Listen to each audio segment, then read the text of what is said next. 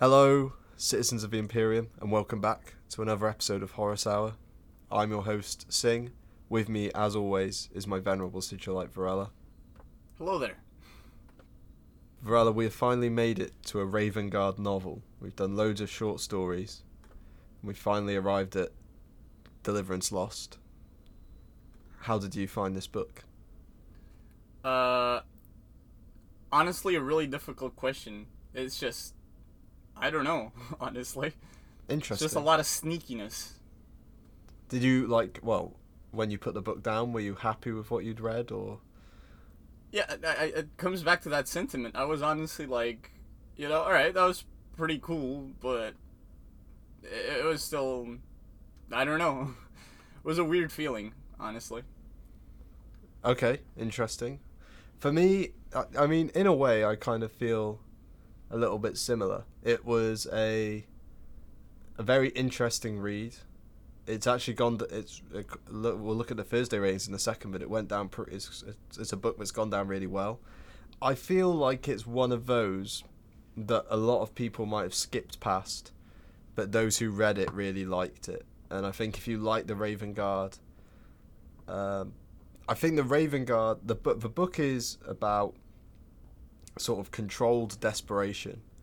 The fact that if the Raven Guard mess anything up that they attempt to do in the book, even the smaller stuff or the less combative stuff, is there's so few of them left at the start of this book after Istvan that if anything goes wrong, they could lose their Primarch, they could lose their whole legion, uh, could be basically destroyed. And that was something that sort of stayed with me throughout. It was um, a group of characters who were all who had all had to come to terms with the fact that if they mess any any battle up, if they mess any action up, that could be curtains for their entire sort of organization. And so in that sense I found it very entertaining. And I think there's some very cool moments in there. There's some standout moments for me. But yeah, it's uh it was an interesting read. And I don't I don't think I disliked it. I think a lot of people say if you don't like the Raven Guard skip, but I don't know. I think it has some some really interesting stuff. I have to put my hands up in the air as the person who's read mo- you know, who's read a lot of the books before we cover them. Um, I have to say that we definitely should have covered Legion before this series. Um, it wasn't as clearly linked in uh, in uh, Horus Heresy sort of reading order where Legion fits. It sort of just is like attached to an Ultramarine novel, I think. Um, but it's so standalone there was nowhere easy to put it. But yeah, there's some stuff in Deliverance Lost and Vulcan Lives which definitely, Varela, you would have benefited from if we'd done Legion first. So that is on me. I But having read That's fair yeah. enough. having read having read Legion, you have a lot more sense. I mean, you're also a guy who's scoured the wikis before we did you did any reading of any you know official material. So I don't know how much you know about why the Alpha Legion turned to chaos anyway. It's kind of briefly explained, I think, but at the same time, I don't know how much you know. Uh, well, I, I know that at least at this point they haven't. They're, they're not really aligned with chaos. They just aligned themselves with Horus, ain't it?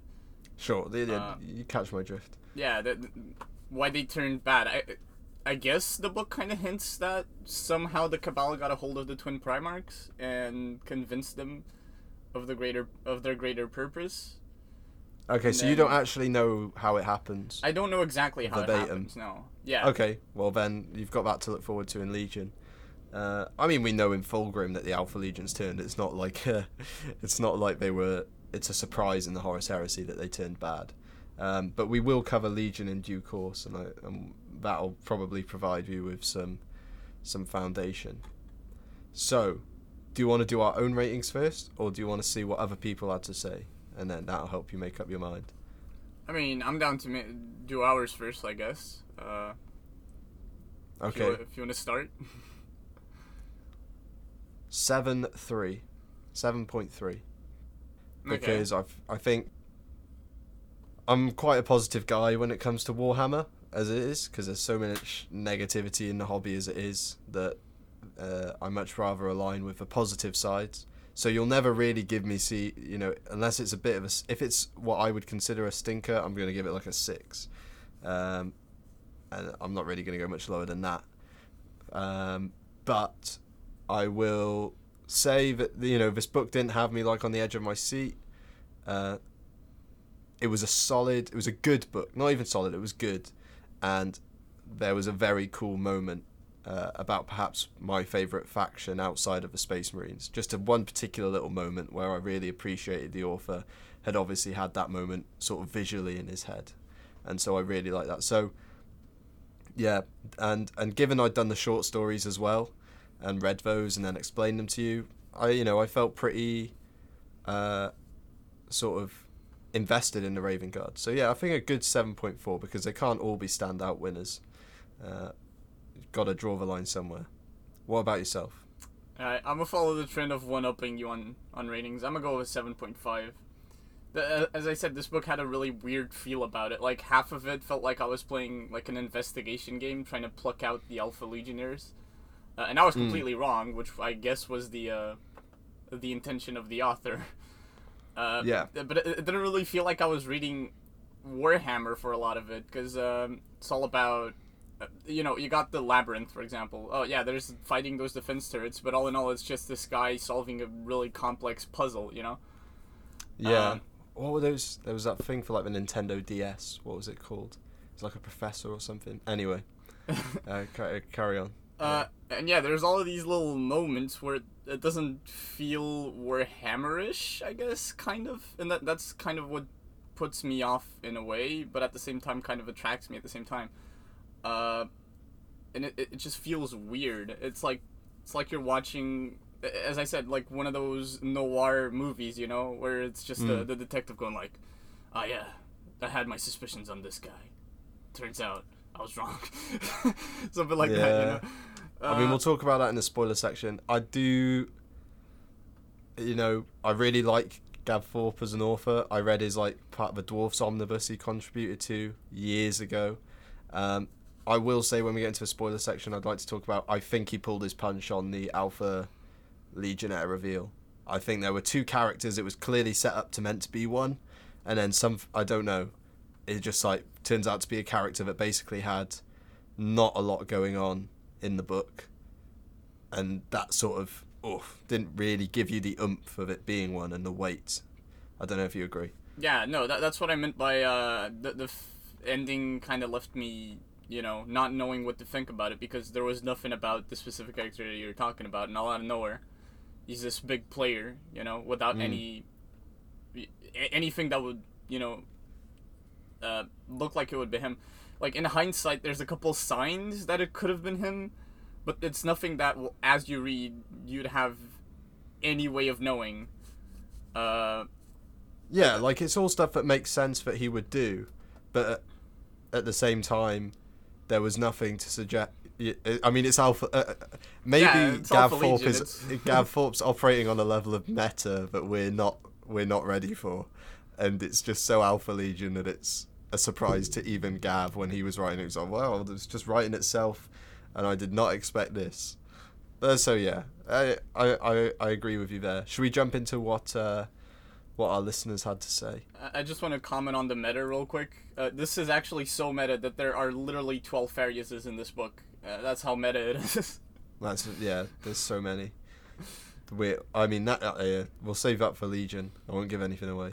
But uh, I, mean, I'm not, I'm not trying to hide from Varela that there's two of them. By the way, I think he knows that. Uh, there's some other stuff though. Um, right, let's jump into Thursday ratings. I was late. I dropped the ball on Thursday ratings, uh, and I put the call up, and you guys answered. So thank you for those of you who participated a little late in the day. Uh, the irregular drops an eight out of ten um, for the Alpha. He says Alpha Legion surprise, just as its own point, which you know basically sums up a lot of the book. Um, good cloak and dagger reading. Yeah, I mean I think it's um, something different has been tried here. It's not Space Marine Smash all the time. I, I thought it was pretty good, um, and you get to learn more about Corax himself and the tactics he uses. I think that's fair. I think the Raven Guard um, really, and I re- I replied with the Raven Guard have really benefited from being under one author. I guess you haven't you haven't read the short stories yourself, really. You've just heard my half-cocked explanations of them in the short story episodes. Yeah, But- I'm just playing a broken telephone game. No. Uh, so, for me, I've had three Raven Guard sort of pieces of literature to read now, uh, basically following one into another. And I think if you look at people talking about the Horus Heresy as a whole, what they like, what they don't like, legions that get an author that basically obviously really cares about them and spends a lot of time fleshing them out uh, are enjoyed the most. So, for example, Chris Chris Wraight and John French come to mind straight away. Chris Wraight with White Scars, which I'm really looking forward to because I've only heard good things. John French, obviously, the Impenetrable Fists. Um, really liked his opening work, which was the Crimson Fist, all about the Battle of Phall, which we did as a not sh- not so short story episode. Uh, yeah, and then Legions that have lots of different authors, like the Dark Angels, sometimes suffer in the ratings a little bit. Uh, Leaky Cheese, who was just broke yesterday, broke a very interesting story about a Forge World faux pas. Oh well, among other people, um, talked about a Forge World faux pas where someone ordered Malachus for Twisted and got a completely new model, most likely a Sons of Horus Praetor, which is kind of interesting. So thank you for taking time away from your investigative journalism to drop a rating.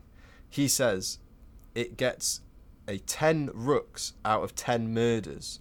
So that's all crow references if you didn't know. Did you know that in the UK, um, like multiple crows are called a murder? I, did know that. I, I don't know what the rook is in relation to a to a crow though. Rook is, a, is like a raven thing. Oh, okay. There's a it's bird references. Um, and he says purely for number one, the description of you know special rooms at, at the palace. I mean, I think me and you both, you as a venerable sigilite, and myself as just someone who enjoys the emperor and the custodes. Um, I don't know. I really appreciated the sort of another look in behind the curtain at the imperial palace and other secret facilities. Um, all very interesting. I don't know about you. Uh, yeah, no, definitely.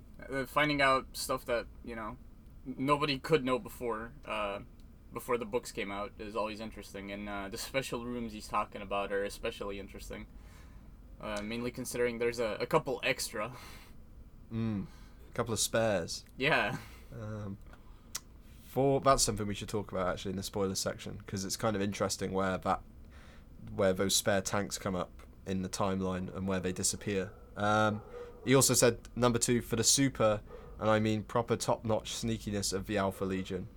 Very very naughty, but one can't help can't help but admire operators like that at work.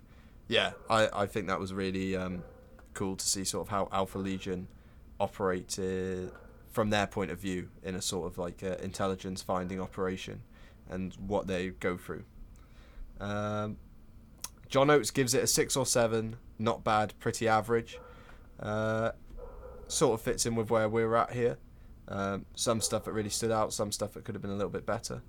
Uh, Peaky27 drops uh, an 8.5 saying, really decent book, loved the whole infiltration by the Alpha Legion everyone just likes the Alpha Legion. Everyone likes every like. Uh, there was one mention about Corax from the irregular at the start, and everyone else is just talking about the Imperial Palace and the Alpha Legion. Poor Raven Guard, they can't catch a break.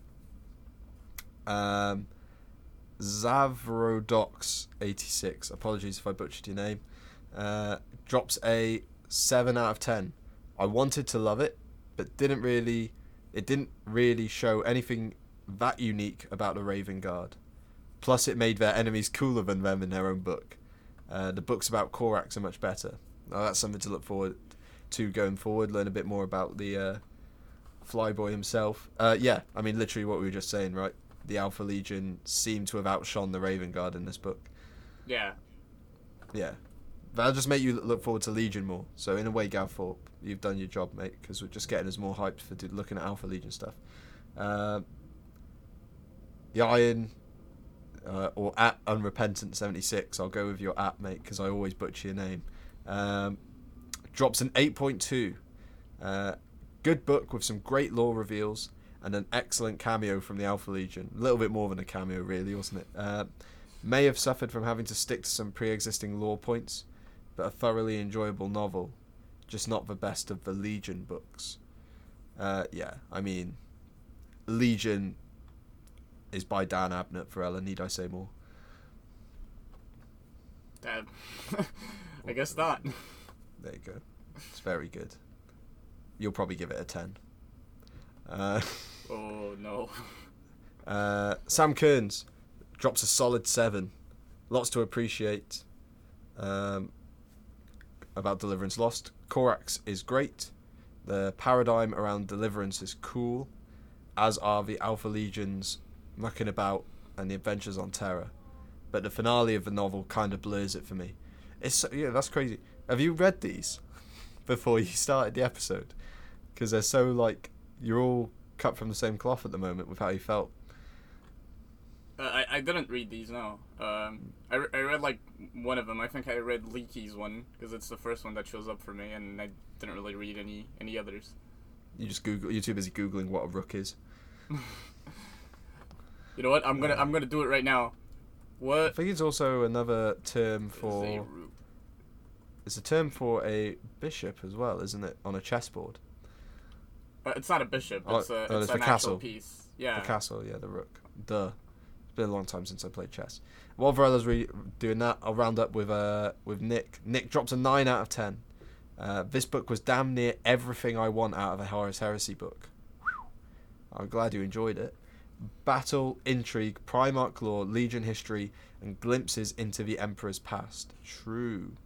Loved the Imperial Fist Mark 6 storyline, the creation of the Raptors, and the Alpha Legion doing what they do best. Yeah, I appre- I do appreciate some good armor mark talk. Um, I can't believe the Imperial Fist brought Mark Six rather than Mark Two. To be honest, I mean, if they'd brought the Raven Guard more Mark Two, maybe the Raven Guard wouldn't have had any problems down the line. Um, but yeah, no, I found that really interesting as well. How we went into some detail about the armor mark, which is uh, Mark Six, obviously iconic uh, for the Raven Guard, the Beaky Boys. Uh, and that brings together all the uh, people who came to my aid for the late Thursday ratings as it stands. Um, now, Varela, have you found out what a rook is? Uh, I have. It's apparently just straight up a species of crow. Oh, well, there you Uh, go. It's a it's a Eurasian crow, so just Europe and Asia. Yeah. We had a TV show when I was growing up called Raven, which was a excellent show. It was all like a sort of fantasy setting where like the host was like a mystical guy who could turn into a raven. Uh, and it was like kids on the show like had to do like challenges and stuff and then, and then at the end they got put through this like medieval total wipeout course and there's like these grown men dressed up in like scary robes trying to knock them off with like foam punching like foam fists and stuff which i it's an entertaining That's- watch but That sounds now- so weird. uh, I mean, it's a really good show. UK people, help me out. Uh, Tell me you watched. Tell me if you watched Raven, and what did you rate it? A bunch of grown men beating chil- children up with fucking foam stuff, trying to knock them off a course. I I don't know, man. uh, I mean, I think the kids liked it. Oh, oh. Uh, Hold up. no one ever won. No one ever won. I never remember ever watching and seeing like anyone make it to the end. These so these guys whose job it was to knock the kids off the course, professionals. They, they took it seriously. Nobody's getting past me.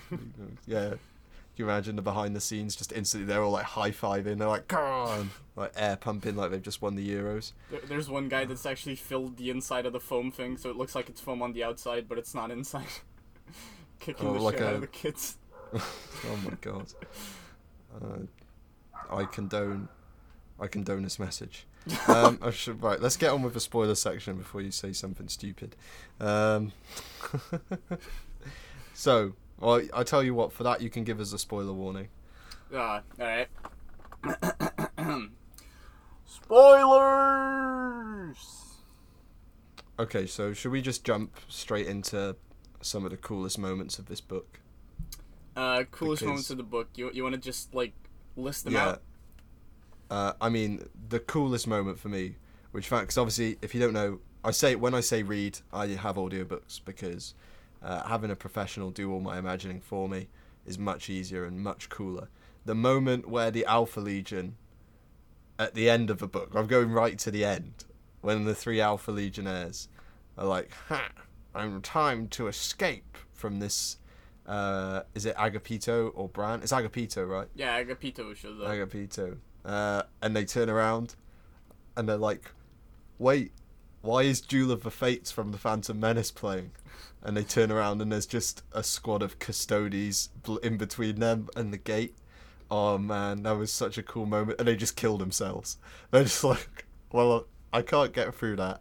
And they just off themselves instantly. Well, not instant, but you know. Oh, come on, brother! Tell me you didn't crack a smile at that moment.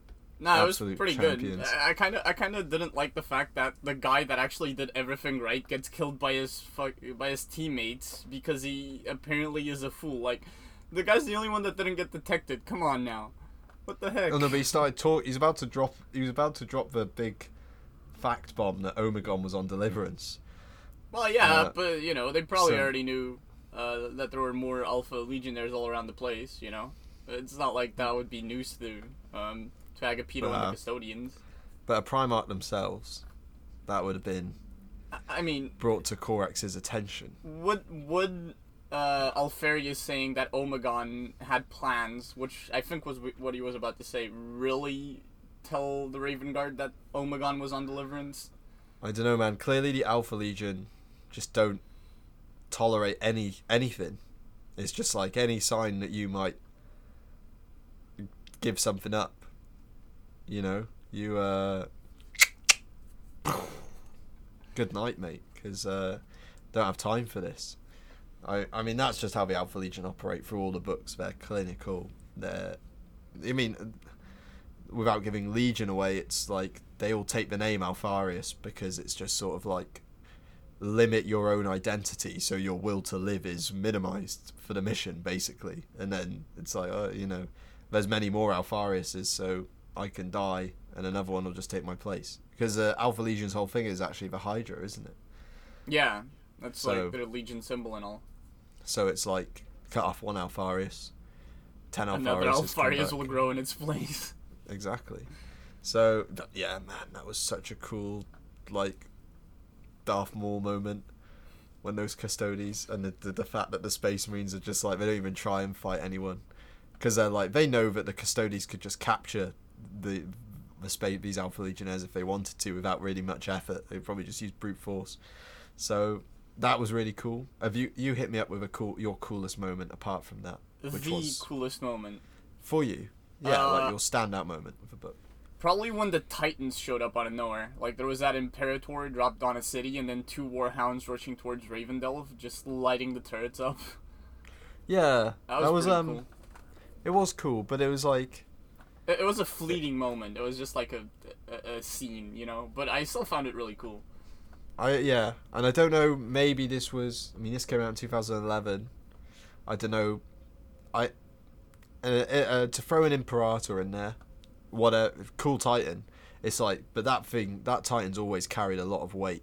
So just to drop it in there, give like two par- like a, a paragraph and a half on it through the whole novel, and then just have the situation resolve itself is kind of like wow. I mean, that's a big deal to drop a Imperator in your book. I, I mean, they, they didn't just uh, end the situation right there. It's uh, they they called in an entire legio just to deal with those three Titans. That's right. Yeah, um, but I didn't really come out of the book feeling like the the No, Titan yeah, the- War the- had really done its due. The resolution of the battle was one of the reasons why I came out of the novel not really feeling anything. You know, it was like, huh, I guess that happened. Uh, but yeah, I, I thought I thought the moment it dropped, like they're just chilling. They're like, oh yeah, we're gonna get to cut down a bunch of dumbass humans, right? Uh, and then in the distance, they just hear like this massive war horn, and ju- they just look further out, and there's just this Imperator tearing the city apart, you know, and two Whose warhounds rushing towards them. Just to confirm. I, I think these Titans were uh, Order of the Dragon Titans because Okay. uh, the Warhounds came from where it came, I think, and you know they were rushing Ravendelve, and the Titan was destroying the city. So I don't think the Legio Yeah. had even been notified yet. Like the Legio on, uh, I don't know if it, where was the Legio? Was it on Kiavahr or was it on uh, Deliverance? That's another thing that I don't know. Where did it come from? You know? Yeah, the I might have just switched off a little bit uh, when I was listening to it. Maybe I was distracted for a little while, but that that whole the sort the whole conflict outside of Ravendelve was just really mudded for me. I didn't really know what was going on. Yeah, Um, I-, I paid attention to it, and even I don't really know what was going on. I just f- thought it was a really cool scene. yeah, I mean, if that's your intention, is to sort of give a chaotic situation where no one on Raven in Ravendelve knows what's going on. I mean, that's the Alpha Legion's whole thing is just basically stir up as much uh, chaos, no pun intended, uh, to confuse your enemy, and then you go off and you stab them in the back while they're busy looking at the big explosion. yeah, Uh, that's why cool guys don't look at explosions. That's right, because the Alpha Legion are coming. That's a life lesson for you. You, if you stare at the explosion, it's on you. If the Alpha Legion come and stab you up, yeah, uh, yeah, uh, that was a very cool moment for me. The I, I wouldn't really call it cool, but a big moment for me when the when the Raptors turned. I was like, I mean, I kind of knew it was coming. Unfortunately, that bit of lore I I was aware of coming into this, but it was um, it was still a bit ominous nonetheless to sort of hear they're like sort of doing this minor skirmish and then they- they start pulling back and everyone starts dropping like flies, uh, and you realise how easily the it's more you know. Do I say? Do I declare that Deliverance Lost is actually an Alpha Legion book? I don't really want to be just disrespectful to anyone, but for me it kind of is, right? and it seems to be what everyone on Twitter is saying. You know, it's kind of, this idea that the Alpha Legion, without too much effort at all, have basically destroyed everything that the Raven Guard were working towards. I mean, Um, I, I think all in all, it's a 50-50 split, ain't it? It's just that um, the Alpha Legion moments are a lot more standout, but if you really look into it, they're not as many, you know? Uh, yeah, yeah. Because like there, there's a whole origin story uh, for the um, Raven Guard, uh, mainly the um, the Deliverance uh, part of it, like kind of hidden in there, you know. Oh yeah, uh, it's like a, there's like a Corax flashback, like a whole Yeah, uh, sort of right. Yeah, that was good. That was good as well. But you know, it's like how one of the few Raven Guard point of views outside of Corax we get is an Alpha Legionnaire disguised as a Raven Guard, and it's all like he actually has to snap out of it a little bit towards the end because he's like through the course of the book we see him become more and more accustomed to being a Raven Guard uh, Legionnaire, and then sort of towards the end it's kind of like gotta remember who I am. I'm Alpharius, and uh, and then he gets to it. So you know, you, I would say almost for me it was like a seventy five percent Alpha Legion book, uh, but I re- I liked the origin story, the whole uh, Corax just clawing his ass out of a cave, just like hello, and then instantly knowing how to break someone's neck. yeah, uh, when the guards decided he's not happy with him. That was, uh, I mean, these books always do well. I should mention as well. These books always do well um, to sort of give some humanization, and I think if I was to like list off what makes the Horus Heresy so great, is it grounds all the stereotypes. 40k is good, but it's crazy, right? 40k is great, but like what they've done with Horus Heresy is they've basically grounded everything into not reality obviously but believable situations and change the stereotype slightly so obviously Corax basically just never wins in a way. Even his victories are like at great costs or both in manpower or or resources. So it kind of feels like he's being broken down more and more and we may see him just snap at some point later on in the heresy. I don't know how you feel about it. Uh, I mean, you kept saying that um, during Descent of um, of Angels and Fallen Angels that the lion was the one that was getting, you know, bamboozled. But during the course of this book, it's you can see that the lion didn't get bamboozled almost at all. like compared to, to Yeah. someone like Corax, you know, where, where The some- Alpha, he wasn't fighting the Alpha Legion though. It's not fair to try and uh, have. You can't really compare someone's wit against themselves I, I, to I mean, against the Alpha Legion. come me. on, man. I, I mean, No, still. you're right. You're right. I mean, there's there's a series of events that have to happen for the loyalists to be put on the back foot continually because, as we see, uh, the Raven Guards not a sort of not necessarily a strength in numbers legion. Their type of warfare allows for them to operate in smaller units. They sort of work well at it. You know, they're they're actually, and uh, we get to see that. Someone on Thursday rating said we get to see their style of warfare, and they're basically like world eaters in a way, but they withdraw when it's sensible, and then they come again and they come again. Whereas the world eaters just attack until something happens for better or worse. I, I'd say the difference is that um, they're not really like world eaters in the sense that the world eaters just form a line and run forward, and the Raven Guard form a spear, break through, and then run run away. You know. Uh, yeah. So keep chipping away at people rather yeah. than. Yeah. So. It's. Uh, I, I mean, I don't really know what my original point was, but what I'm running with here is essentially. Um, oh yeah. So. Continual bad. Isstvan was not like enough to kill off a Raven Guard. I sound like I'm Corax giving a motivational speech here, but you know, the Raven Guard get like what like a thousand people off. There's like 1,500 Raven Guard Legionnaires left total. That's still like a force that, when put in the right place, can do a lot of damage, and sort of that's what they start building up towards. Um, with their practice missions, obviously the Raptors' first mission and then the attack on the Perfect Fortress is all looking from a tactical standpoint, how can the Raven Guard still operate within the heresy, within you know the war? Because Corax straight away is like, we are not, we're not just going to sit on deliverance and wait for reinforcements. We got, we've got to go out there and fight. Um, so yeah, obviously bad stuff had to happen in this book. Corax did have to get bamboozled, uh, just so the Raven, just so the loyalists lose a little towards towards the start of a heresy, because this is still early doors heresy, really. Um, but I, yeah, I think Corax actually remains quite strong. I think his character is really well written. It's some obviously again Gav Thorpe, someone that's sort of written Corax from the start of a heresy, at least sort of chronologically as I've read it. He's got him.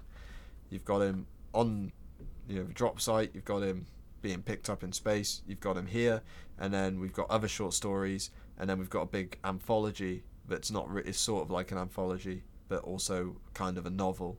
Uh, much later on, all about how the Raven Guard are doing big hit and run attacks. So I think I don't know how you feel, but I think for me, Corax is actually pretty well written. He's not some mopey guy. As a kid, he's very actually quite kind and curious. He's not like he's kind of he looks like Curze, but he's like actually sort of polar opposites attitude wise to what Curze is.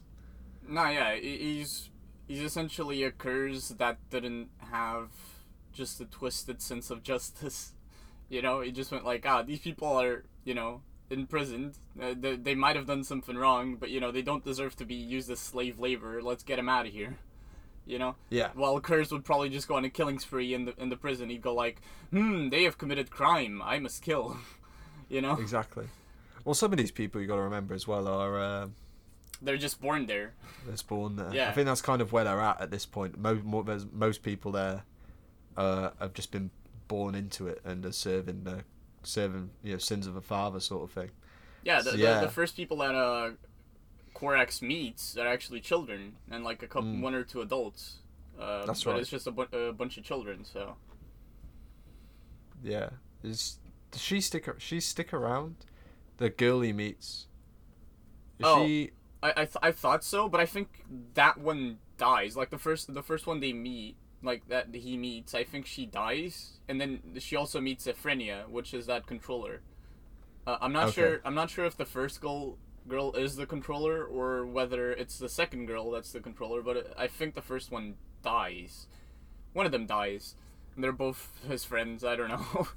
that Yeah, that part's a little bit murky. there's some characters later on in the heresy that basically uh, the primarchs knew when they first arrived on the worlds but that can be that's like at minimum i think is like 200 years. Is it like the great crusade's been going on for 200 years? Uh, yeah, I think at so. the start of a heresy? Yeah. so but like imperial technology plastic surgery man facelifts keeping people alive. That uh, yeah. Um, I mean, let's talk a little bit about the pulling of the punch with the Alpha Legion.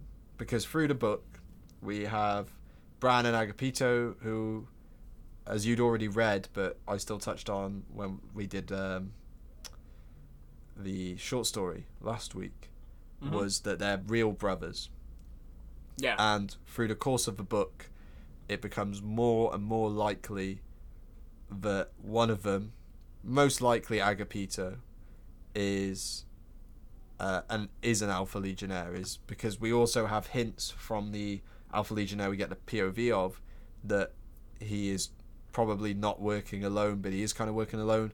So he he reckons there are other agents in the raven guard but obviously because the alpha legion's the alpha legion he wouldn't know where they who those people are for obviously for security's sake. So if he's captured or tortured he can't give them up.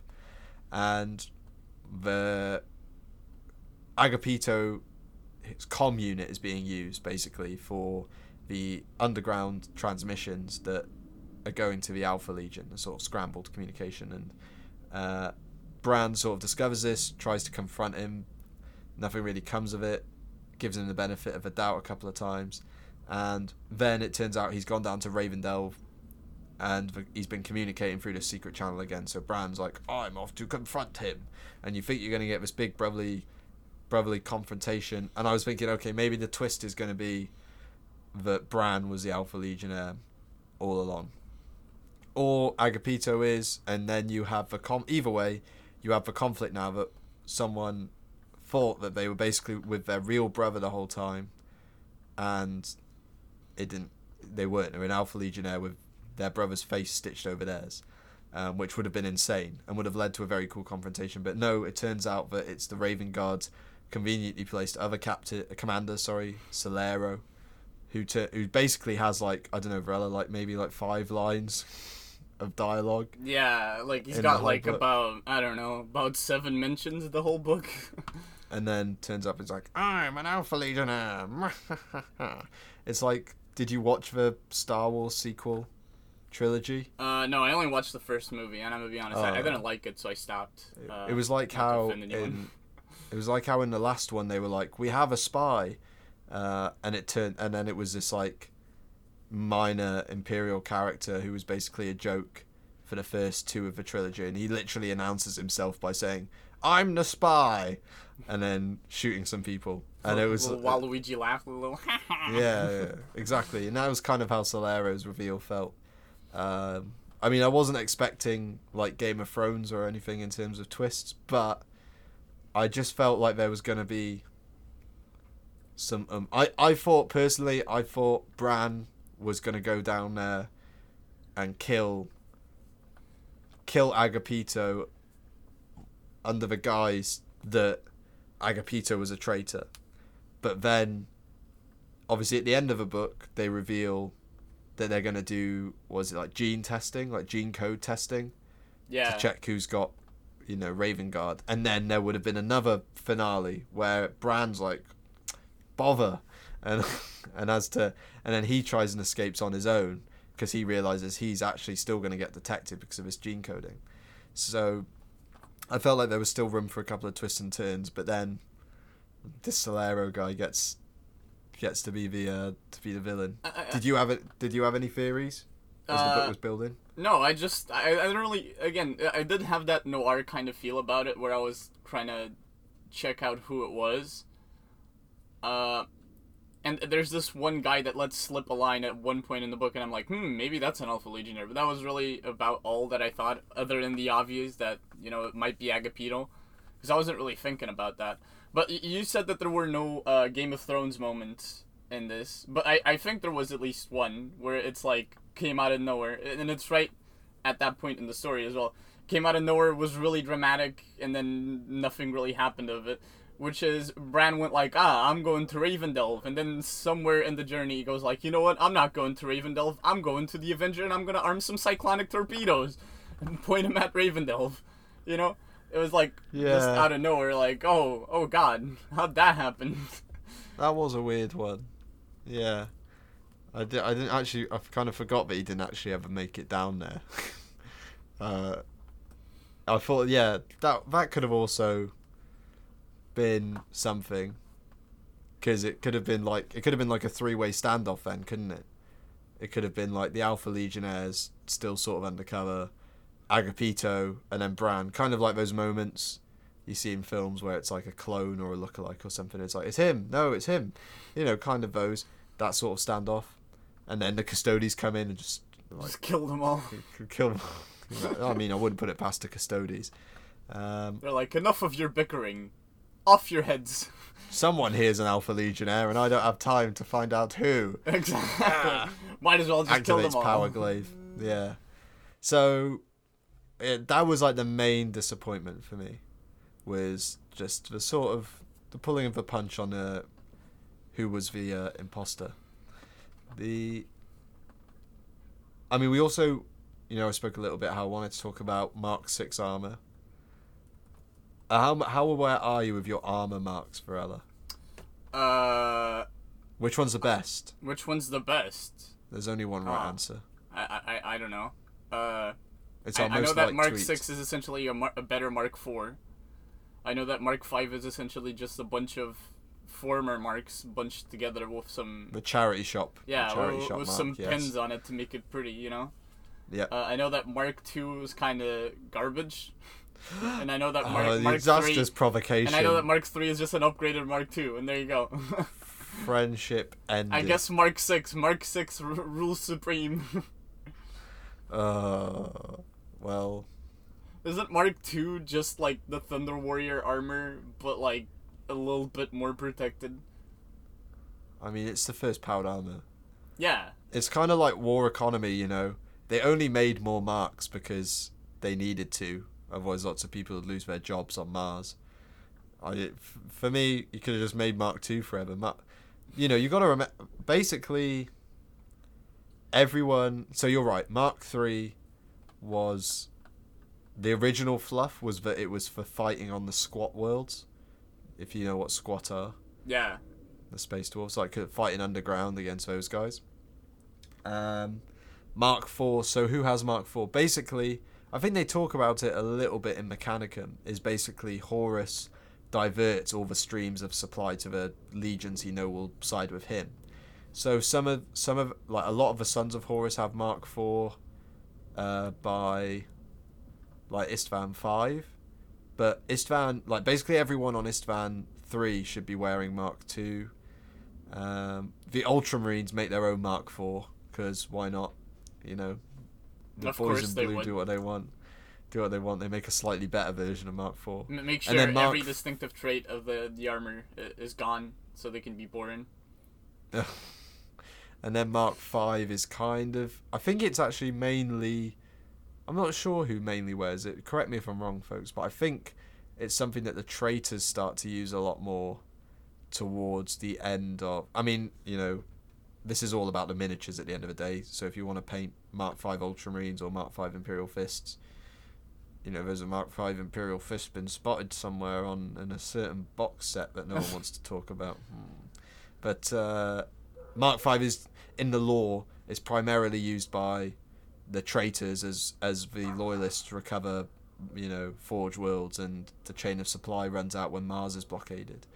Yeah, Um, I, I think at this point it's the Shattered Legions. So we only really know about one of them. We only really know about the Raven Guard, and it's uh, like it, it, the Mark Five pattern like was only recognized because of the Raven Guard because they were just using random tidbits of everything, and they had to improvise. Oh, is that right? Yeah, I think it's talked about on in this book in Deliverance Lost. They go like, ah yeah, we got a bunch of Mark Six for you, and Bran goes like, oh yeah, where's the Mark Five? And they're like, yeah, you're wearing it right now.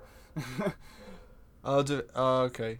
No, no, I think, um, I think, uh, yeah, okay, that makes sense. That makes sense. I actually missed that tidbit, so thank you for telling me that, because that was, that's interesting. I got you. Because I think the idea was, and they say in the book, don't they, that the Raven Guard ran, uh, es- essentially Mark Six as they were one of the trial users.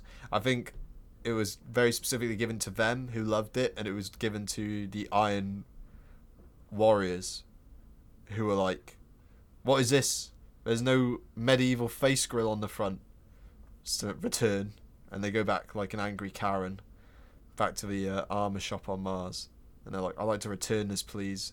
it's not uh, it's not cumbersome enough. It's too uh, too easy to move in. And uh, so yeah, the Raven Guard. I think in a, almost what they're they're asking about Mark Five is it's kind of like, uh, why did they skip Windows Nine, which they did, right? Yeah. They did skip Windows. 9. It's kind of like so. So basically, Mark Five. You know, if you were to make a genuine Mark Five set, I don't think it would. If like Games Workshop made Mark Five as it's meant as it's represented in the books, it'd be like some people would have like Mark Two helmets, some people have Mark Four. It it wouldn't be uniform necessarily. Yeah. In fact, there there is one model called the Master of Signals, which I think was made uh, for the first ever Horus Heresy book, which was all about Isstvan three. So it's an it's a, and it's displayed as an Emperor's Children model. Basically, as like an Emperor's Children loyalist who has had so many. He's had to just pull armor off anyone he can spare because of this, as as the battle prolongs and parts break down or are shot up or so he's got like a Mark three leg and a Mark two helmet and whatever. So, yeah, it was kinda- What Singa's saying here is if you want to make Mark Five Marines, just dive into a bit box that only has armor. A hundred percent. yeah, and just come out with whatever you got. Just take all your Horus Heresy Marines so far, and without trying to seem rude, just like smash them with a hammer, and then like mush all the bits together. Or you can break them apart gently, whatever you want to do, and then you mix them all together. You just start pulling random bits out and gluing them back together into models, and there you go. That's how you make Mark Five legit. Uh, Mark Six, yeah, Mark Six. Obviously, again talking about a certain box set, someone took a picture of with a Nokia brick. Why is it always with a Nokia brick? I don't Well, know, man. know, They're like, just durable. Everyone and their mum's got like a like a 4K camera in their phones. Why? Why is it always these leaks coming like? Like it's like when your internet starts giving out and YouTube drops to 240p. It's just like, hmm. They, they got shaky hands, man. You know, they're, they're nervous that they're leaking something. You know, so they got Shaky. shaky hands. so that image resolution drops. Yeah. Man? uh, yeah. So obviously Mark Six is in the box. Is all what the new box set is about. Um, that's going to be the. I mean, not to talk too much about non uh, book stuff, but it looks like the Horus Heresy is about to get towards the end of this year is going to get a massive overhaul, new rules, basically making it Horus Heresy 2.0. Hashtag Believe in 2.0. Um, new books, new starter set, which is all primarily it looks like a great starter set, and it's a lot of these sort of new, large scale, and they're going to be in Mark Six. So it kind of feels proper to talk about it, uh, given that we're covering the Raven Guard. If you like what you've heard about the Raven Guard, uh, the little that they've been talked about in this podcast compared to the Alpha Legion, um, then Mark Six. I mean, Alpha Legion wear a lot of Mark Six as well. I think they steal a load off the Raven Guard. I think that's the law. Um, is that you know Omegon probably took a load of suits on his way out. Maybe. Uh, so if you're looking to start when that box set comes out, if you want to make a Raven Guard army or something, those guys look very cool. Mark Six is also, ironically, Varela. I don't know if you know your history, but Mark Six is like the first look Space Marines ever had when Rogue Trader came out. They all they were all beakies. I, I did not um, know that. So that is why people are raving about this box set because it's basically going to allow everyone to go back to their roots and have like cool rogue trader style marines if they want to paint them like that, which would be cool to see. Um, but yeah, they get they get some cool mark six. I mean, we get some cool imperial fists. I don't know what mark the imperial fists are wearing, mind. I don't know why an imperial fist would wear anything except Mark Three. Yeah, that's probably what they're all wearing. It basically, it basically turns you into a wall. Basically, turns you into a brick, and then you all come together with your mates and you make a wall basically out of You yourselves. get some sh- extra shields. You just take plate armor off some some some of the Mark Three, and you just use that as a shield as well. Exactly. Um, I mean, they get a little cameo. I think they're part of the attack on the Perfect Fortress. Is that right? Yeah, because uh, Norris never goes back to Terra. He's like, ah, you know. Then nobody will ever notice that 150 Imperial Fists are gone from Terra. And I kind of want to beat some traitor ass as well. So It's like um, it's like if someone's come to drop something off at your house, like a mate or a family member, and you're like, "Hey, kettle's just boiled. If you fancy a cuppa," and you like look at his watch, he's like, "Oh, "I got five minutes." You know, cut to several months later, and you're drop podding in on a Emperor's uh, Emperor's Children's uh, fortress with the boys, um, and basically aren't haven't been in, in any contact with your old legion. That's basically what happens to these guys, right? Yeah, it's like it's like um, a football fan, right? Delivery pizza man, right? He walks up to your house and you're watching the game on TV, and he's just like peeking over your shoulder, going like, "Oh shit, who's winning, bro?" And then Yeah. he just stays for the whole game. He's like, oh, I'll just clock off now. yeah, I'll, uh, can can I join you? Uh, we'll, we'll we'll share a slice, you know. I'll pay some of it. Okay. just gives you some of the money back. yeah. Keeps his tip though. He's like, no, that's for me. Uh, yeah, so that was that was kind of cool. I, I always like a sort of little bit of side Legion action in a book. But uh, yeah, is there any other? I mean, obviously they have a trip to Imperial Palace. We, we, we've done this episode back to front. I love it. Um, they go to the Imperial Palace very early on, and they get the uh, they get the location for the Primarch labs, have some pretty lit security. Was there anything in particular? I mean, I've actually seen that Primarch. uh, We've seen that room.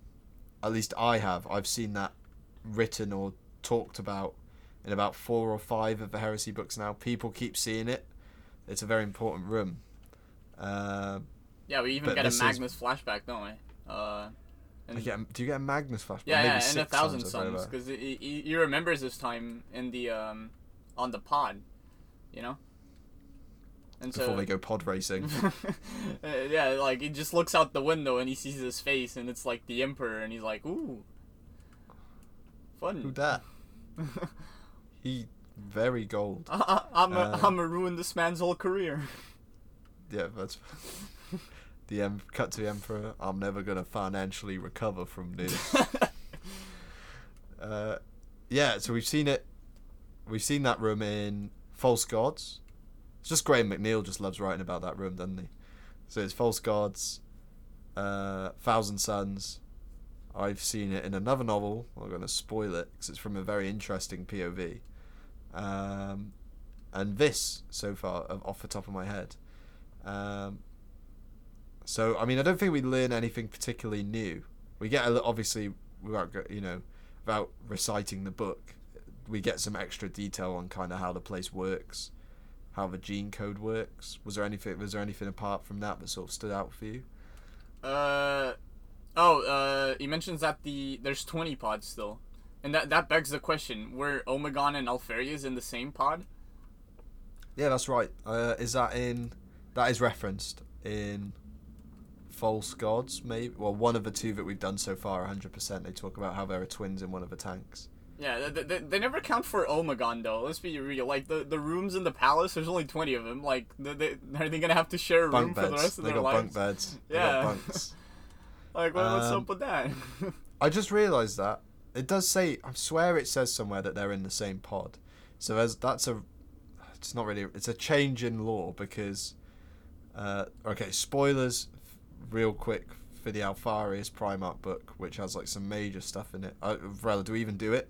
I, I, don't know, man. I, I was about to Okay, I was abort, about to do abort, I was about to do some abort. spoilers as well, and I I just I don't know. Abort, abort. I've, I've hit the big red Little, button. little The birdie, missile is no longer launching. little birdie tells me that only one of them went over to um. One, only one of them got got whisked away. So if they're in the same Yeah. pod, how does that work? The other one was out smoke break.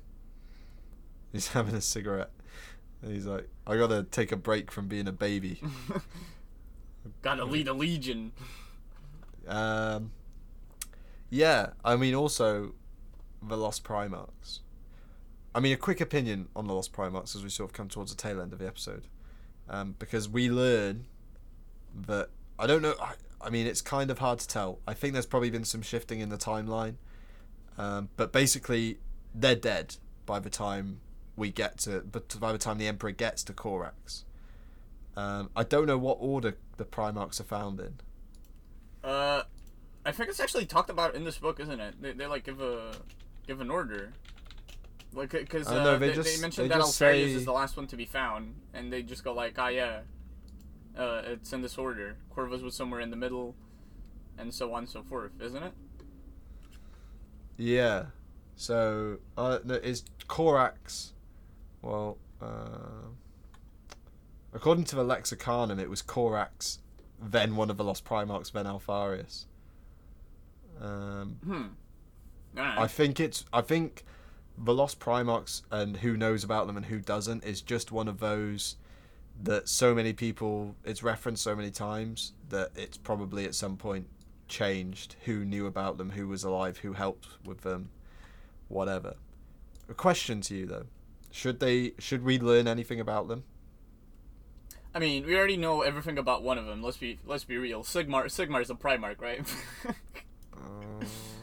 Uh, uh, no, I'm joking. But um, c- should if we you learn? backed Mark Two, I would have backed you on this, but unfortunately, you don't like Mark Two, so Should we learn something about them? I, I guess we, we know the initial part of one of their names. Uh, do we? yes, but this is a spoiler for another novel that I haven't even read yet. Uh, Which novel? But I, I don't know what the novel is. I'm just a wiki a wiki dweller, and I, I know I know about it. Uh, where Horus um, is in a meeting. I'm, I'm not sure if. Hold up, I'm thinking. Um, Yeah, that means he's googling. By the way. no, I'm not, I'm not googling. I'm not googling legitimately. Um, Horus is Horus is in a meeting with a bunch of Primarchs and Malcador, and that like Malcador and Horus get heated, and Malcador is a not Malcador. Uh, Horus is about to uh, he makes an insinuation like, "Oh, are you gonna do the same thing that you did too?" And then he starts to say a name, and Malcador just goes sicko mode on him uh, with his psychic powers and like almost kills him essentially. Uh, like saying, Oh, "Oh, don't okay. say that name." Um, can, can, I say what the beginning of the name was? Or, or do you think that's a bit Um, much of a spoiler? I don't. I don't know. Uh... Oh, okay. So it's from. I have done some googling. It's from the short story "The Last Council." As the Great Crusade comes to a close. Uh... Oh, so it's about the founding of the Council of Terra. Uh, go on. Um, why not? It's only a short story. Uh, if I remember correctly, the three letters that he gets out are M A L. So I'm like 90% sure that at least one of the Lost Primarchs was actually named after Malcador himself. Uh, and that's why he gets like that's why Horus uses that one specifically, and that's why Malcador just loses his temper, because it's like, oh yeah, the guy that was dedicated to me, um, you know, Failed. failed. Yeah. Oh, interesting. Okay. I there's again, as you got to remember with anything Games Workshop and their lore, stories are all brilliant. Ultimately, it's about the miniatures. I think the reason they've been left there from a miniature standpoint is so, uh, and a lot of people like to do this in the Horus Heresy. It gives people an avenue to do the Lost Legions and basically homebrew a legion. Um, like you you would homebrew a Space Marine chapter. So I think from someone if someone's purely interested in the books, it'd make a cool story, but at the same time, it's kind of like the ending of Game of Thrones. To bring that up again, is can you deliver something worthwhile in that now? Would would would there be something? Would there be a story that would deliver that oomph after everything the Horus Heresy has had? That sort of that is sort of a, a question I, I, for the writers, really, isn't it? I think the only thing that could really do anything about it is if one of them like got lost in the warp or some stuff during some years, right? Uh, and he found uh, he found out about chaos like on his own and just kind of maybe didn't even fall to it. Maybe the emperor just went like, "Oh yeah, I don't I don't want anyone to know about chaos," and you know just just killed him. I think that would be pretty impactful. It would definitely send the emperor in a new direction. I Uh, think the the way there's a lack of education, though. Personally, for me, they they might not even know. No one might know. They've just sort of the the briefing to the writers would just be be vague and mysterious about the lost Primarchs. But what you can kind of see if if they've said, okay, well, when we're being vague and mysterious, how how do we make it sound? It kind of feels like maybe it was more of like a genetics thing. I think maybe the Primarchs just sort of went mad of their own accord. I don't think there was anything to do with warp fuckery just yet. It was kind of uh, if if some if something the things that went wrong with I reckon were either the two of them went mad together or one went mad after the other, and we don't even know if it was the same event, do we? No, yeah, we don't. So Although considering the like window of opportunity for it to happen being ridiculously small, I, I think one influenced the other at least. yeah, uh, yeah. I think some YouTubers have done a video. I think there was a certain like compliance or bat, you know, war on a certain planet which was causing huge casualties, and one of the Lost Legions was involved in that alongside the Dark Angels, and the Dark Angels were losing like tens of thousands of Marines. Um, and then sort of shortly after that is supposedly when he went cuckoo or whatever happened happened. Um, but I mean that's that could be an episode. We could, that could be another theory episode in itself, couldn't it? Um, yeah, probably.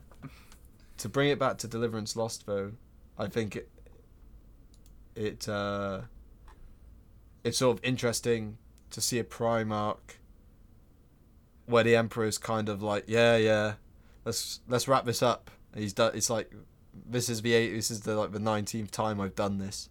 Can we TikTok? I need to get going. We've got the next one. So it's kind of more interesting to see sort of the Emperor do the uh, the Cliff Notes version of the uh, of everything for Corax because it's kind of like he's a bit. I like to think it's because the Emperor's done it so many times now. He's just sort of like, oh, yeah. I, I don't think so. I actually think that it shows that the Emperor um, kind of cares about the Primarchs. Like you, you really like to say that the Emperor doesn't give a, a shit, right? That it, he's just like, oh, you're my creations, you're my tools, right? But th- there's at least two things that show in in this book specifically that that he, I don't that he's not like that, like apathetic towards the Primarchs. He's just really busy. Uh, and it's Mm. that he's got that massive palace just for the Primarchs, which are the mysterious rooms, the little special rooms, right? Uh, Yeah. which kind of show that you know, uh, unlike the Thunder Warriors, when he was done with the Great Crusade, he wasn't just gonna kill them off. He was gonna, you know, uh, actually give them a life that Mm. wasn't about war. I reckon. And then when he meets with Cor- with Corax, just the fact that he makes space, that he makes room, in the middle of the most important war uh, the Imperium's ever faced, which I'm not even talking about the Horus Heresy at this point. I'm talking about the war in the Webway. Um, you know, it really gives, uh, I guess, an air of importance about this meeting, and, and the fact that he, you know, he could have just left the Raven Guard to die. You know, like the Raven Guard at that point aren't really an asset to him anymore. And if he was Yeah, truly that's apathetic, like he would have just let him die, right? But instead of that, he trusts. It, it- like the words "trust" specifically appear on the book. He trusts Corax, calling him his son again, like, and he puts this, like, massive amount of trust into this one guy. That that Mm. you know most people say, oh, Yeah. he just views him as a tool. But if he only viewed him, if he only viewed him as a tool, he would have just let him die, right? You wouldn't have given him the most powerful weapon ever created by mankind, which is exactly what he does. Uh, putting like all of his trust into Corax, and you know, eventually it didn't work out, but it wasn't even Corax's fault. Um, and yeah, I, I think it really shows that the Emperor uh, does care, at least about some of the Primarchs. Uh, in this case, specifically Corax. Yeah, it's a good argument the other way. It's like the lost the lost Primarchs. I think how the Emperor truly feels shouldn't be something that we ever know. You know, I think there's some stuff that just adds like the weight of mystery is far more effective than the weight of knowledge on the subject. Like how apart from three sentences from Graham McNeill to describe Magnus cowabungering into the uh, Imperial dungeon is we haven't had any we nowhere have we had POV of the Emperor. Um, I don't think we should ever have that. I think if we had it, it should just be um, just letters mashed on a keyboard because like what's going on in the Emperor's head would be so inconceivable to us mere mortals that we would have like no clue. It's got to be like So- an SCP cognito hazard. You read it and you just start, you know, foaming at the mouth, having a stroke. Exactly, exactly. So, yeah, you know, it's it's something they might not ever answer, leave up to interpretation. That's kind of the char- what the character, the the emperor is. Um, I mean, they kind of think now. I've heard a lot of rumors starting about whether the that the emperor might get a model for the Horus Heresy, um, which I think would be interesting. But again, I think he's like a it sounds so weird to say that he's like a character that's above the tabletop. Like you could make your own custom model or find one to replicate the Big E if you want to do a Siege of Terra, like Vengeful Spirit bridge battle. But he just for me he's like a character. Um, it, whether he's being, whether he does truly care, and that that my opinion is wrong, or whether that's just what he's saying to Corax because that's how he knows Corax will respond positively, so that Corax will conduct himself in a way that's beneficial to the Emperor to try and talk like how he thinks a little bit. Um, we will never know, and that's probably for the best. But uh, I think it it's food for thought that the way he treats to Corax, and maybe it just proves that Gav Thorpe is a nice guy because he writes the Emperor as a nice guy and just wants people to be happy, which is a tough job. Which is a tough feeling to have when uh, everything needs to fail continually, uh, things to get worse. But Varela, we're sort of a, we're at the tail end of the episode now. We've got Varela's end bits, the almost like an end credits. Is it Is quick there fire anything- time? Quick fire. Anything you want to talk about? Limit yourself to one because we're, Oh, I can only talk about over one. an hour. We're at one hour and six minutes, so it'll basically take us to one hour and ten. I, I guess the uh, the assault on the perfect fortress. Um, that, yeah, it's very cool. that was I feel I oh I feel bad because we you, you we have finite time and we didn't cover the Imperial Army guy at all that we talked about last episode. Oops. Yeah, true.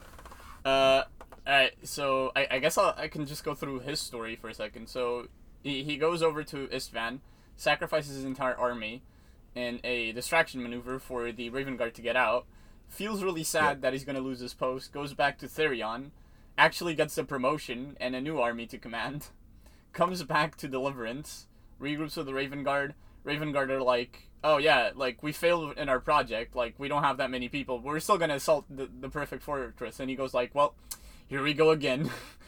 um, they drop down. This this is the actual assault. So they drop down about twenty clicks from the city that is the perfect fortress, because the perfect fortress isn't just a castle or something; it's an entire city, uh, which makes a lot of sense actually. Like you can't just bomb it unless you want. Um, uh, unless you don't care about That's what makes lives. it so perfect. Yeah. Yeah. Unless you're the world eaters, essentially, you you won't bomb it. The world eaters are like um, the night lords or something like that, you know. Yeah. Um, so yeah, the Therion cohort drops about 20 clicks from the city, starts marching towards the city, starts meeting heavy resistance, even though they've barely reached uh, the actual defenses, uh, and they're essentially losing men by the thousands. And this guy Valerius uh, was now a sub Caesari, is like, I thought Corax told me I could trust them. Like, what's going on here? All right, everybody fall back in an orderly fashion. And then they're like, oh, okay, well, we're gonna fall back. And then it cuts, uh, like for the third time, into the Emperor's Children like command center. And the guy, the guy's like, oh, they're all falling back, Lord. What do we do? And the guy's like, hmm, sounds like a killing to me. Uh, and just sallies out into this area where all of the defenses are Yeah. essentially gone already because the Therion cohort have already gone through them. Uh, and you know, you get this last um scene uh, from Valerius, uh, Valerius's eyes, where it's like, oh, we're, we're stuck in this building. There's this old man, like Afghanistan style, essentially. He's going like, oh, you need to leave. They're gonna kill us if they find you here. It's like, you know, an American soldier lost in Afghanistan. Uh, and he's like, we can't leave. Like, we need to stay here. I'm sorry. And they're like, oh, the, the comms guy goes like, oh, left flank is gone. Like, and he goes like, what? We had 2,000 men there. How is that possible? Oh, I don't know. They're gone. And if you look down the street, there's a bunch of Emperor's children just clearing the houses one by one. Yeah, just chilling. Yeah. Just like walking in slow motion. Yeah, just walking like p- pistols like still holstered, and then they just go like quick draw, you know. Uh, yeah. Spaghetti western. yeah, and he goes like, "Oh well, that's it. I guess we're here we go again. You know, once more. But this time I'm involved, so I guess I won't feel guilt." And you just get this, uh, this sight, right? You see, you see the shadow just fly past the window, and that's when you remember, oh. The, the lead tech marine of the Raven Guard rebuilt Corax's jump pack, and then you then it goes like, ah yeah, that's Corax flying at super high speed towards these Emperor's children. He gets to the Emperor's children, just tears them a new one essentially, and the plan that Corax came up with not only is perfectly in line, uh, not only is it perfectly in line with um, what the Raven Guard do, right? But it's also such a, a genius moment because he knows that the Emperor's children got all of this pride and they go like, "Oh, these guys attacked our city. We're gonna attack back." He knows that's how they're gonna react, right? So he, he essentially mm. just goes like, "Well, if we don't want our legion to just die attacking this fortress, we gotta, you know, induce some human error into the fortress because otherwise it's perfect, right? It's in the name. Yeah. You know, you gotta get clued in on that. So essentially, what he does, and what's so genius about this, is he sends the Therion cohort in, knowing that there's gonna be two mistakes that are actually to for him really advantageous. The first one being the Therion cohort is gonna go in and they're gonna start falling back instead of like holding position or something. You know, they're gonna start falling back again, which could be seen as not a mistake, but knowing who's gonna who's gonna be there, it is a mistake. Like you might as well just hold position and just take whatever losses you you gotta take. You know, but they start falling back, and he knows that the Emperor's Legion, uh, the Emperor's children, doesn't know that the Raven Guard are there because the Raven Guard ships arrived with the reflex shields. So he knows for a fact that he's gonna make the mistake of chasing this not not so fake retreat. You know. Yeah, So quite right. yeah, so essentially what he does uh, is he lures the Emperor's children into an area where the perfect fortress no longer exists. You know? It's still part of the Yeah. perfect fortress, but the defenses aren't there, so it's no longer part of the perfect fortress in that sense, you know? So not not only that, but the fact that he attacks so suddenly and out of nowhere, like both the surprise and the fact that they're defenseless in the middle of the open, they're caught out in the middle of the open, just means that the Raven Guard can do what they love to do. They they can just swoop in, kill as many of them as they can, and then eventually maybe even take terrain behind them and keep like pushing them against the Therion cohort, you know, until they're completely gone. Uh, which is like the you know my, my brain just just blow just blew up. It's such a good plan, you know. Bit harsh on the Therion's mind. Yeah, well, you know, it is what it is. Would you prefer losing a thousand humans or ten space marines? You know. Hey, that's Corax's cool, man. That's uh, that's why he gets paid the big bucks and gets given the Primarch juice. Exactly. It's a, it's a necessary sacrifice, you know. Yeah, it was a very cool uh, ending to the book. I actually thought it was actually pretty, or, or at least a final battle. It was pretty, it was pretty neat, and Yeah. also there was Imperial fists in Mark Three. Yeah, there were imperial fists somewhere, you know. They were, they were out there somewhere. That one sent, that one sentence was my favorite part, where the uh, Imperial fists are like, "I'm also here. Yeah. I don't really remember why." The last phrase of the book was like, "Oh yeah, I forgot, but imperial fists were also there, I guess." That should have been the very end of the book. It was like, hmm, the Imperial Fist Sergeant, because they're all like chilling out in the headquarters at the end, and Imperial Fist Sergeant's like, Gauntlet starts going, he's like, hmm, I have 86 missed calls from Rogal Dorn. Shit. The end. That was in, uh, oh, he's gonna get he's gonna get a telling off when he gets back, I reckon. well, not not as big as the the captain from the Battle of Phall. I I'd hope. Oh, serial loser Alexis Pollux. Yeah, that Alexis Floppus, more like. that one took the first call when he shouldn't have. You know. Norris Yeah. do be out here like missing calls, but at least you know he's kicking ass. I could, you know, imagine if they ever do alternate history Horus Heresy, if someone's doing that out there, where some major events change, not the whole premise, but like major events change, like can we have an episode on what if Pollux wasn't a fucking moron and just kill? You imagine Perturabo gets team rocketed out of his uh, out of his battle barge, blasts off, like, "Rah!" and uh, then Pollux is a hero. But oh well. Oh, dude, didn't Some- the Iron Warriors also have the siege engines? So that's like a two It was after. one. It was after. Was it? No, no, because it was uh. Yeah, yeah, yeah, well, it yeah, it was. Because oh, all right. Because they like they leave Isstvan. Because you got to remember Pollux and Co.